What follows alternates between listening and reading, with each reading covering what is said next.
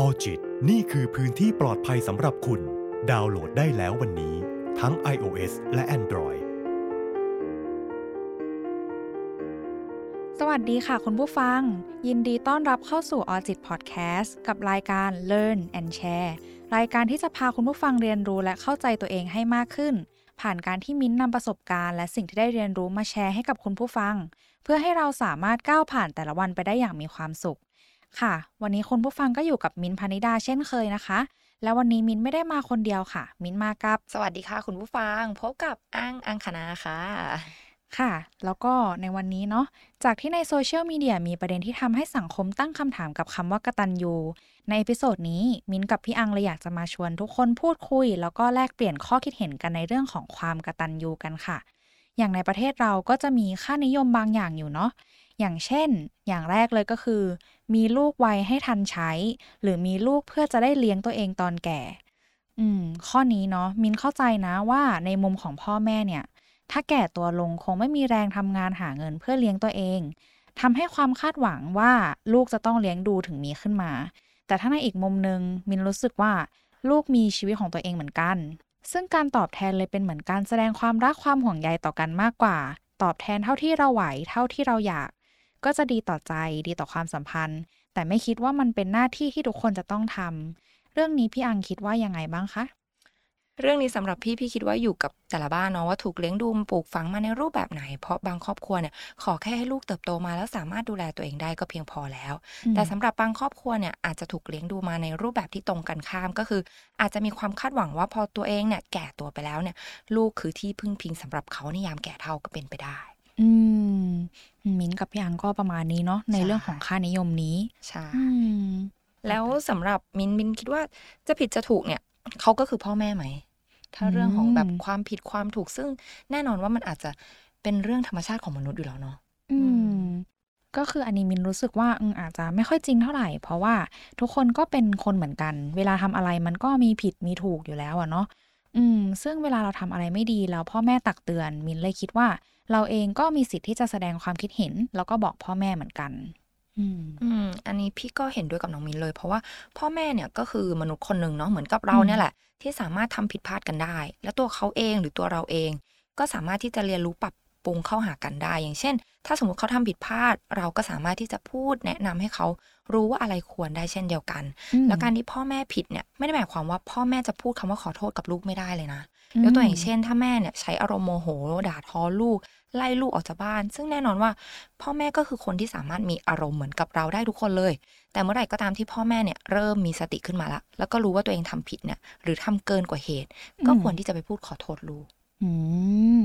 มินเห็นด้วยกับพี่อังมากๆเลยค่ะ แล้วพอพี่อังพูดถึงเรื่องเกี่ยวกับการขอโทษอะค่ะ มินนึกถึง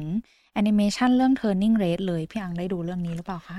ไม่เลยค่ะอ๋อไม่ได้ดูเออแต่ว่าช่วงเนี้ยคือเหมือนเรื่องเนี้ยมันเป็นแอนิเมชันเรื่องหนึ่งที่แบบอืมเหมือนกำลังเป็นกระแสเลย ว่าแบบบางทีในแถบแถบเราหรือว่าในเอเชียอย่างเงี้ยค่ะ จะมีค่านิยมเกี่ยวกับว่าเออลูกจะต้องเคารพพ่อแม่อืมแล้วก็พ่อแม่เป็นคนที่เลี้ยงดูลูกมา ลูกอาจจะต้องเป็นฝ่ายยอม เป็นฝ่ายเกรงใจ พ่อแม่ซะมากกว่า เวลาที่พ่อแม่ทำอะไรผิด แล้วต้องขอโทษลูก ในบางบ้านเลยอาจจะรู้สึกแบบเหมือนแปลกๆเหมือนรู้สึกว่า เออ อย่างนั้นได้ ซึ่งมิ้นคิดเหมือนพี่อังเลยค่ะ ว่าจริง ๆ แล้วอะคำขอโทษสามารถพูดได้ทุกคน ถ้าสมมติว่าเราทำผิดหรือว่าทำเกินไปในบางเรื่องเพราะว่ามันก็เหมือนเป็นการแบบช่วยกันรักษาความสัมพันธ์ ช่วยกันประคับประคองจิตใจกันแบบเนี้ยใช่เลยอืมเพราะจริงๆแล้วถ้าสมมติเราทำผิดไปแล้วเราแบบอืม ไม่ขอโทษอะคนที่เขาได้รับสิ่งที่มันมากระทบจิตใจ อาจจะยิ่งรู้สึกแย่หรือมองเราด้านลบก็เป็นไปได้นะอืมอืมจริงค่ะพี่อัง แล้วอย่างนี้เรามาพูดถึงนิยามของความกตัญญูดีกว่าว่า ในความคิดเห็นของน้องมินแล้วก็ตัวของพี่เองเนาะอืมเริ่มจากอะเริ่มจากสำหรับพี่ละกัน ความกตัญญูเนี่ยคือมันเป็นอะไรที่เราอาจจะไม่ปล่อยให้เขาต้องรู้สึกโดดเดี่ยวหรือเปล่าอืมอย่างเช่นแบบเรามีพ่อมีแม่เราก็ไม่ได้ทิ้งให้เขาต้องแบบ ห่างหายเราไปคือไม่โทรไม่ไปหาในความรู้สึกของพี่นะ หรือการที่เราเนี่ยไม่พูดจาที่ทำให้ท่านเนี่ยต้องรู้สึกเสียใจ การที่เราไม่หาเรื่องเดือดร้อนไปให้ท่านต้องปวดหัว พี่ก็คิดว่ามันเป็นเรื่องที่ดีนะที่ อาจจะเรียกอย่างเงี้ยว่าเป็นความกตัญญูอีกแบบหนึ่งก็ได้อืมซึ่งอันนี้ก็ไม่แน่ใจว่าคุณผู้ฟังหรือคนอื่นเนี่ยคิดยังไงกับความคิดเห็นนี้ พี่ก็เลยคิดว่ามันขึ้นอยู่กับความพึงพอใจและความสุขของแต่ละครอบครัวมากกว่า จะมาตัดสินไม่ได้ว่าแบบนี้นะถึงเรียกว่ากตัญญูแบบนั้นนะถึงเรียกว่าไม่กตัญญูแล้วสำหรับน้องมินน้องมิตรคิดว่า นิยามของคำว่ากตัญญูเป็นแบบไหน อืม อย่าง เออ เมื่อกี้ได้ฟังแบบความคิดเห็น แล้วก็มุมของพี่อัง มินก็คิดว่า เออ น่าสนใจดีที่บางครั้งความกตัญญูอาจจะไม่ใช่ว่าเราทำอะไรให้ แต่บางทีมันเป็นการที่ เราไม่ทำอะไรบางอย่างที่เขาไม่ชอบอืมเออ บางทีมันก็เป็นความกตัญญูได้เหมือนกัน อืมอย่างของมินเองถ้ามองแบบทั่วไปเลยมินรู้สึกว่ามันคือความรักความอบอุ่น แล้วก็การดูแลกันและกันมากกว่า แต่ว่าถ้าเป็นเรื่องของการตอบแทน มินคิดว่าอยู่ที่ว่าเขาต้องการอะไร แล้วก็ถ้าสมมติว่าเราให้ได้เราก็ให้ แต่ถ้าสมมติว่าเราให้ไม่ได้ เราก็บอกเขาตรงๆ ซึ่งมินคิดว่าอันเนี้ยมันเป็นเรื่องที่แบบเหมือนสื่อสารแล้วก็แบบบอกกันได้อะไรเงี้ย อืม แล้วก็อีกอย่างหนึ่งคือแต่ละครอบครัวเนี่ยมันไม่เหมือนกัน เพราะฉะนั้นนิยามของคำว่ากตัญญูของแต่ละครอบครัวมันก็จะแตกต่างกันด้วย ซึ่งทำให้สิ่งที่พ่อแม่แต่ละบ้านต้องการจากลูกก็จะแตกต่างกันไปอีกอืมแต่มินยังมองว่าถ้าให้ไม่ได้ ก็ไม่ได้แปลว่าเราไม่กตัญญูเพราะลูกก็ต้องมีชีวิตของตัวเองเหมือนกันอืมมินว่ามันแล้วแต่ครอบครัวด้วยอย่างที่บอกไป เพราะว่าอย่างครอบครัวมินเองก็ไม่ได้คาดหวังหรือว่ากดดันอะไร คือเขาก็มีสิ่งที่เขาต้องการ สิ่งที่เขาแบบเหมือนกับคาดหวัง อะไรบางอย่างเอาไว้ อย่างพ่อมินเองก็เคยพูดว่าอยากให้เราเรียนบริหารจะได้หาอะไรทำเป็นของตัวเอง เพราะว่าเขามองว่ามันเลี้ยงตัวเองได้ดีกว่าทำงานบริษัททั่วไป แต่บวกกับเขาอาจจะคาดหวังให้เราช่วยที่บ้านด้วย แต่เราก็บอกเขาไปตรงๆว่า เรามีความสนใจในเรื่องอะไร อยากเรียนอะไร ซึ่งเขาก็เข้าใจเนี่ยมินก็เลยรู้สึกว่าการสื่อสารกันให้เข้าใจถึงเป็นเรื่องที่สำคัญมากๆ เพราะว่าบางทีการสื่อสารกันแค่บอกกันตรงๆ เรากับเขาอาจจะเข้าใจกันมากขึ้นก็ได้ อย่างของมินคือถ้ามองในรูปแบบหนึ่งคืออาจจะเป็นแบบว่า เอ๊ะเขาบังคับให้เราเรียนบริหารเพื่อมาช่วยที่บ้านหรือเปล่านะ แต่จริง ๆ แล้วพอคุยกันอะถึงรู้ว่าอ๋อจริง ๆ เขาแค่เป็นห่วงเอง อยากให้เรามีชีวิตที่ดีอยู่ดีกินดีแค่นั้นเอง ใช่อืมอย่างที่เราได้พูดคุยกับเพื่อนๆเนาะว่าความกตัญญูของแต่ละคนเป็นยังไง ก็จะได้ความคิดเห็นที่แตกต่างกันออกไปอย่างที่เราบอกว่า มันไม่มีรูปแบบที่ตายตัวว่าแบบนี้นะ ถึงจะเรียกว่ากตัญญูแบบนั้นนะ ถึงจะเรียกว่ากตัญญูอย่างเพื่อนๆของเราก็จะมีบางครอบครัวที่บอกว่า ขอแค่ให้ลูกเนี่ยเรียนจบมีงานทำไม่มาเดือดร้อนก็ดีแล้ว หรือบางครอบครัวก็บอกว่า อย่างน้อยก็ขอให้ช่วยค่าบ้านค่าน้ำค่าไฟสักหน่อยก็ยังดีอืมเพราะฉะนั้นนะคะเราก็เลยจะเข้ามาพูดถึงเรื่องว่า มีเงินให้เยอะเท่ากับกตัญญูหรือเปล่านะสำหรับน้องมิ้นล่ะ ขอเป็นความคิดเห็นน้องมิ้นก่อนเลยดีกว่าว่า มีเงินให้เยอะเท่ากับกตัญญูไหมอื มมินว่าอันนี้มันเป็นประเด็นที่ค่อนข้างแบบเหมือนกับมีหลากหลายความคิดเห็นต่อประโยคนี้เลยเหมือนกันเนาะอืมซึ่งสำหรับมินเองเนี่ยมินรู้สึกว่าภาระหน้าที่และชีวิตของทุกคนมันต่างกันมาก ๆ อืมคือบางทีการให้เงินเยอะน้อยเนี่ย มันก็เลยวัดอะไรไม่ได้เลย เพราะว่าชีวิตเราต่างกัน ภาระหน้าที่และการทำงานก็ต่างกัน ในตรงนี้มิ้นหมายถึงว่าเออบางทีเราทำงานที่ต่างกัน มันเลยทำให้มีรายได้ที่ต่างกันใช่เพราะฉะนั้นปริมาณมันเลยเหมือน จะเอามาวัด ได้ยากอืมอย่างเงี้ยอืมใช่เพราะว่าแต่ละคนสายแต่ละสายงานเนาะอืก็จะมี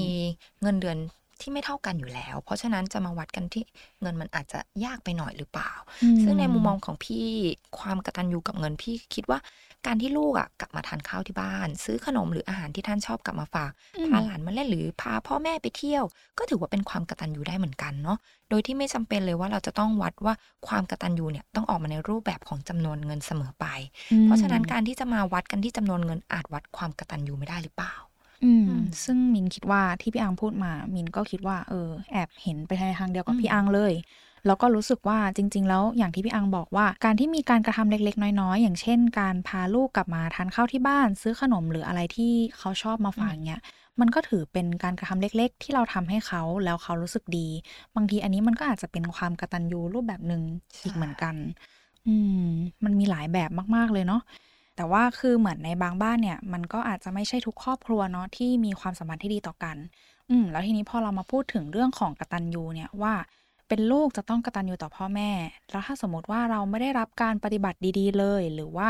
พ่อแม่อาจจะไม่ได้เลี้ยงดูเรามาตลอดมาแบบเนี้ย เรายังจำเป็นที่จะต้องกตัญญูแล้วก็ตอบแทนเขาอยู่ หรือเปล่า อืมสำหรับมิ้นท์มิ้นท์มองว่าไม่นะคะ เพราะว่าการกตัญญูสำหรับมิ้นท์เนี่ยมันควรเป็นการกระทำที่มาจากความรักแล้วก็ความห่วงใยกัน ในมุมมองของมินมินคิดว่า ถ้าสมมติว่าพ่อแม่ให้กำเนิดเรามา แล้วไม่ได้เลี้ยงดู ไม่ได้ปฏิบัติดีๆกับเรา มินก็คิดว่ามันอาจจะยากสำหรับตัวลูกที่จะต้องฝืนตัวเองเพื่อตอบแทนเขาตามค่านิยมของสังคม อืมแล้วก็อีกอย่างหนึ่งถ้าใครจะยึดติดกับค่านิยม แล้วก็มาว่าอะไรเรา บางทีเขาอาจจะไม่ได้รู้ความจริงทั้งหมดว่ามันเป็นยังไง บางครั้งคำพูดลบๆเหล่านั้น เลยอาจจะไม่ได้มีคุณค่ามากพอให้เอามาทำร้ายตัวเอง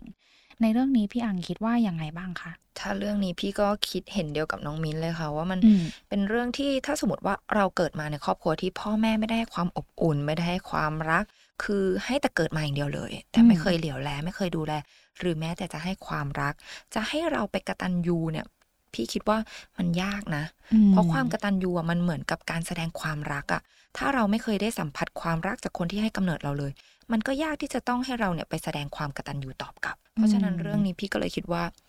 มันต้องได้ความรักก่อนอะอื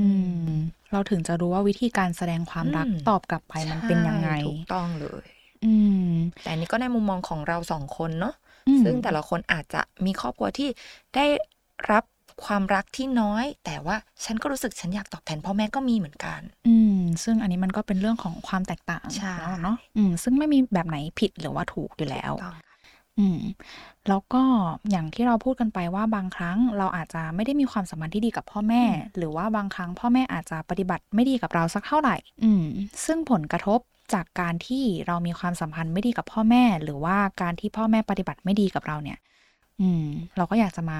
คุยแลกเปลี่ยนกันเนาะอืมว่า เอ้ย มันกระทบกับตัวลูกยังไงได้บ้างนะ ซึ่งของมิ้นก่อนละกันเนาะได้ว่าค่ะของมิ้นเนี่ย คิดว่าอย่างแรกเลยก็คือสุขภาพจิตแน่นอนอยู่แล้ว เพราะว่าถ้าเราอยู่ในสังคมที่เราถูกกดดันว่าเราต้องกระตันยูจะต้องเลี้ยงพ่อแม่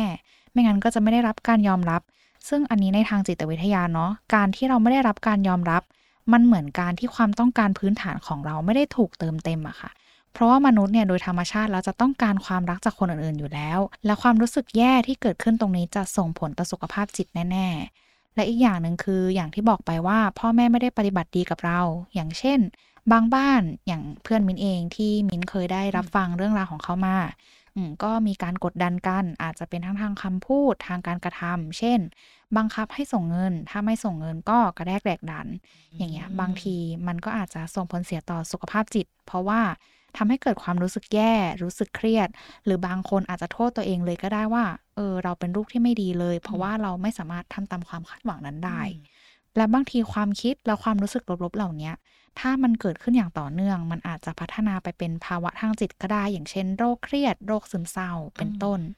อืม อย่างของมิ้นก็พูดถึงเรื่องของสุขภาพจิตไปแล้วเนาะพี่อังคิดว่ามันมีผลกระทบอะไรอีกไหมคะ อย่างที่น้องมินพูดไปเกี่ยวกับผลกระทบของด้านลูก ถ้าสมมติอันนี้คุณพ่อคุณแม่ฟังอยู่แล้วรู้สึกว่าตัวเองเนี่ยอืมกำลังเป็นแบบนั้นคือกำลังแบบ ตั้งหวังหรือคาดหวังกับลูกมากก็อาจจะต้องมีการปรับหน่อยเนาะเพื่อไม่ให้ส่งผลเสียต่อตัวลูกอืมแต่สำหรับในมุมมองของพี่พี่ขอพูดเป็นถึงตัวคนเป็นพ่อเป็นแม่ละกันเนาะว่า ถ้าเกิดมีความคาดหวังที่ตัวลูกเนี่ยสูงมากจนเกินไปคือแบบอืมฝากทั้งชีวิตบ้านปลายของตัวเองไว้ที่ลูกหมดเลยอืมแล้วก็ไม่ได้มีแผนสำรอง เพราะคิดอย่างเดียวเลยว่าพอเราแก่เท่าไปเนี่ยลูกจะต้องเลี้ยงดูเรานะ จนทำให้ตัวเองเนี่ยไม่เคยคิดที่จะพึ่งพิงตัวเองยามแก่เท่า แล้วสมมุตินะคะ ว่าถ้าหากวันนึงเนี่ยลูกโตขึ้นมาแล้วไม่ได้เป็นอย่างที่เราคิดล่ะ อืม เกิดเขาไม่ได้อยู่กับเราเขาอาจจะหนีหายไปเลยก็ได้ หรือเกิดเหตุการณ์ที่ไม่คาดฝัน ความหวังที่พ่อแม่เคยคิดว่าจะต้องพึ่งพิงลูกอย่างเดียวเนี่ยพอถึงวันนั้นมันพังหมดเลยนะ แล้วมันจะเกิดอะไรขึ้นล่ะก็อาจจะทำให้พ่อแม่เนี่ยไปไม่เป็นได้เหมือนกัน แล้วก็อาจจะส่งผลเสียสุขภาพจิตได้เช่นเดียวกันอืมเพราะฉะนั้นน่ะในมุมมองของพี่พี่คิดว่าเราควรที่จะพึ่งพิงให้ตัวเองให้ได้มากที่สุดก่อนหรือเปล่าอืมมากเท่าที่เราไหวเลย อย่างในความคิดเห็นของพี่นะ พี่คิดว่าพี่ไม่อยากมีลูก แต่ทุกคนที่เขาโตกว่าเราเนี่ย พอเขาได้ยินว่าเราพูดแบบนั้นอะเขาก็จะแบบเฮ้ยทำไมถึงไม่มีลูกล่ะ แล้วแก่ตัวไปใครจะดูแลเราพอได้ยินแบบนั้นนะพี่ก็คิดว่าอ้าวเราต้องมีลูกเพื่อให้เขาดูแลเราตอนแก่เหรออืมอืมมันทำให้พี่เลยรู้สึกว่าอ้าวทำไมเราไม่มีลูกเพื่อที่จะรักเขาหรือว่าดูแลเขาอะไรอย่างนี้ มันก็เลยทำให้เราแบบมองกลับกัน เพราะฉะนั้นพี่คิดว่าไม่มีลูกพี่ก็เลยมีแผนสำรองว่างั้นเราก็พยายามเก็บเงินสิอืมถ้าเราไม่ไหวจริง ๆ แก่ตัวไปเรา ก็ไปบ้านพักคนชราก็ได้ หรือถ้าหากวันหนึ่งมีลูก พี่ก็คิดว่าอย่างน้อยลูกก็ต้องเกิดมาจากความรักที่ปราศจากความคาดหวังเลย หรือต้องไม่ได้เกิดมาเพื่อเป็นผลประโยชน์อย่างหนึ่งอย่างใดของเรา ขอแค่ให้ลูกเนี่ยโตไปอยู่อย่างสุขสบายไม่ลำบาก มีเงินมีกินมีใช้ ไม่ต้องมาเลี้ยงดูเราก็ได้ ขอแค่ไม่ก่อเรื่องวุ่นวายก็ดีมากมายอยู่แล้ว ทุกวันนี้ก็เลยเลี้ยงแต่แมวอืมพ เพราะว่าเราไม่ได้หวังว่าแมวจะต้องมาเลี้ยงดูเรา เพราะฉะนั้นก็เลยอ่ารักแต่แมวอย่างเดียวเลยแล้วไม่หวังพึ่งแมวหรือว่าแมวจะต้องมาตอบกลับเราว่าตอนแก่ไปจะต้องมาดูแลเรานะ ซึ่งแน่นอนนี่คือความเห็นส่วนตัวของพี่เนาะไม่มีผิดไม่มีถูก แล้วเราก็เคารพการตัดสินใจของทุกคน รวมถึงวันนี้ก็อยากจะฟังความคิดเห็นของน้องมิ้นดูด้วยว่า ถ้าสมมติว่าน้องมิ้นเนี่ย มีครอบครัวมีลูก น้องมิ้นมีความคาดหวังกับลูกไว้ในรูปแบบ อืมจริง ๆ มิ้นมีบางอย่างที่เหมือนพี่อังเลยก็คือ ไม่ได้มีความคิดว่าจะมีลูกเลยถ้าณตอนนี้นะ อืม แต่คิดว่าถ้าสมมติว่ามีลูกจริง ๆ ขึ้นมาเนี่ย สิ่งที่อยากทำให้ลูกก็รู้สึกว่าพื้นฐาน อันนี้คือพูดถึงสิ่งที่เราอยากทำให้ลูกก่อนนะ ว่าจริง ๆ เราอยากจะมีงานที่มั่นคงมากพอ มีเงินมากพอที่จะส่งลูกจนถึงปริญญาตรีแล้วทีนี้ถ้าสมมติว่าเขาอยากจะใช้ชีวิตยังไงต่อก็แล้วแต่เขาเลย เพราะว่าคือเรียกว่าไงดีเราคงอยากให้เขามีชีวิตแบบที่ตัวเองต้องการ อืมเพราะว่ามินเองให้ความสำคัญกับการได้มีชีวิตแบบที่ตัวเองอยากใช้มาก ๆ อืมและคิดว่าคงไม่อยากกำหนดหรือตีกรอบว่าชีวิตที่ดีมันคือแบบไหน อย่างพ่อมิ้นเคยแอบเสนอเสนอพูดพูดเหมือนกันอะว่าเขาอยากให้เรียนอันนี้เพื่อให้ได้มีชีวิตประมาณนี้ แต่ว่าเขาก็ไม่ได้บังคับ เพราะสุดท้ายมิ้นก็เลือกเองอยู่ดี คือสุดท้ายแล้วพ่อแม่ปล่อยให้เลือกเองจนคิด ว่าถ้าสมมติว่าเราไม่ได้มีพ่อแม่แบบนี้ แต่เรากลับกันเลยก็คือ ถ้าเราโดนคาดหวัง เราคงอึดอัดมากๆ อืมซึ่งเรารู้สึกว่าถ้าเรามีลูกเองเราก็เลยไม่อยากให้ลูกต้องมาเจอกับความรู้สึกกดดัน หรือว่าอึดอัดแบบนั้นอืมอยากให้เขาได้ใช้ชีวิตแบบที่เราได้ใช้มาก็คือ ไม่มีการคาดหวังอะไรเกิดขึ้นอย่างเงี้ยค่ะ แล้วก็ถ้าสมมติว่าเราสามารถสนับสนุนอะไรเขาได้ เราก็คงจะทำตามกำลังที่เราไหว ส่วนคำถามว่าเขาจะต้องตอบแทนอะไรเราไหม